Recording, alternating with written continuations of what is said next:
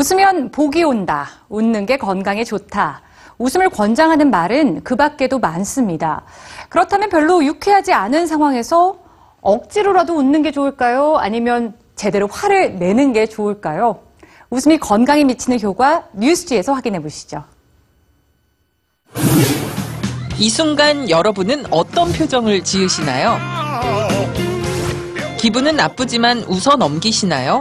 아니면 기분대로 화를 내시나요? 어떤 표정이 건강에 더 이로울까요? 웃음의 놀라운 힘은 널리 알려져 있습니다. 단지 웃을 뿐이지만 소모되는 열량은 운동과 맞먹습니다. 10초 동안 깔깔 웃으면 3분 동안 노를 젓는 것과 비슷하고 15초 동안 웃으면 5분 동안 에어로빅을 하는 것과 같다는군요.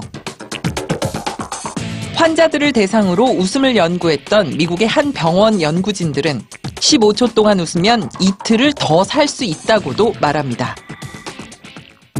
박장대소를 할 땐 우리 몸의 근육 중 무려 3분의 1이 들썩입니다. 여기엔 위장과 심장의 근육도 포함되죠. 동시에 폐 구석구석까지 신선한 산소와 혈액이 공급됩니다. 크게 소리내어 웃으며 운동을 하면 뱃살을 빼는데 큰 효과를 볼 수 있다고 합니다. 운동 효과보다 더 중요한 발견도 있습니다.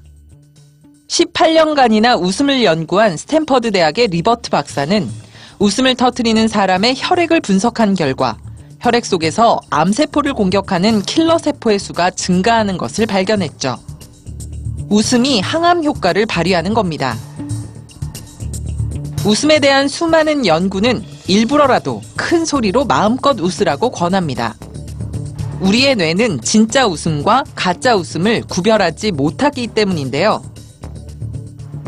차가운 얼음물에 손을 담그고 억지 웃음을 지은 사람들은 웃지 않았던 사람들보다 심장 박동수가 낮아졌으며 행복 호르몬인 세로토닌의 분비가 촉진된다는 사실이 이를 뒷받침하고 있습니다.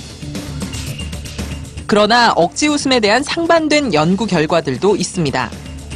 직업상 억지 웃음을 많이 지을 수밖에 없는 서비스직 종사자들을 대상으로 한 연구 결과 겉으로 밝은 척하는 사람들일수록 우울감을 많이 느꼈으며 일의 능률과 생산성도 떨어졌습니다. 사직으로 이어지는 경우도 많았죠. 결국 억지 웃음은 조직의 발전에 도움이 되지 않는다는 겁니다.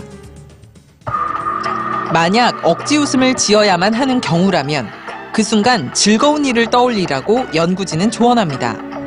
억지 웃음이 진짜 웃음이 될 수 있도록 말이죠.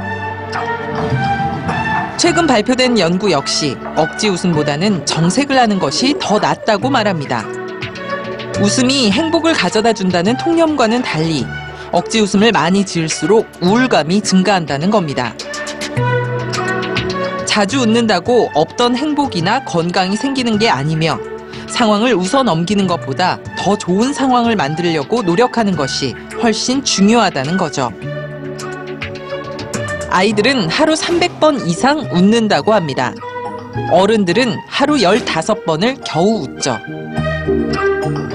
오늘 하루 여러분은 몇 번이나 웃으셨는지요? 그리고 무엇이 여러분을 웃게 했는지요?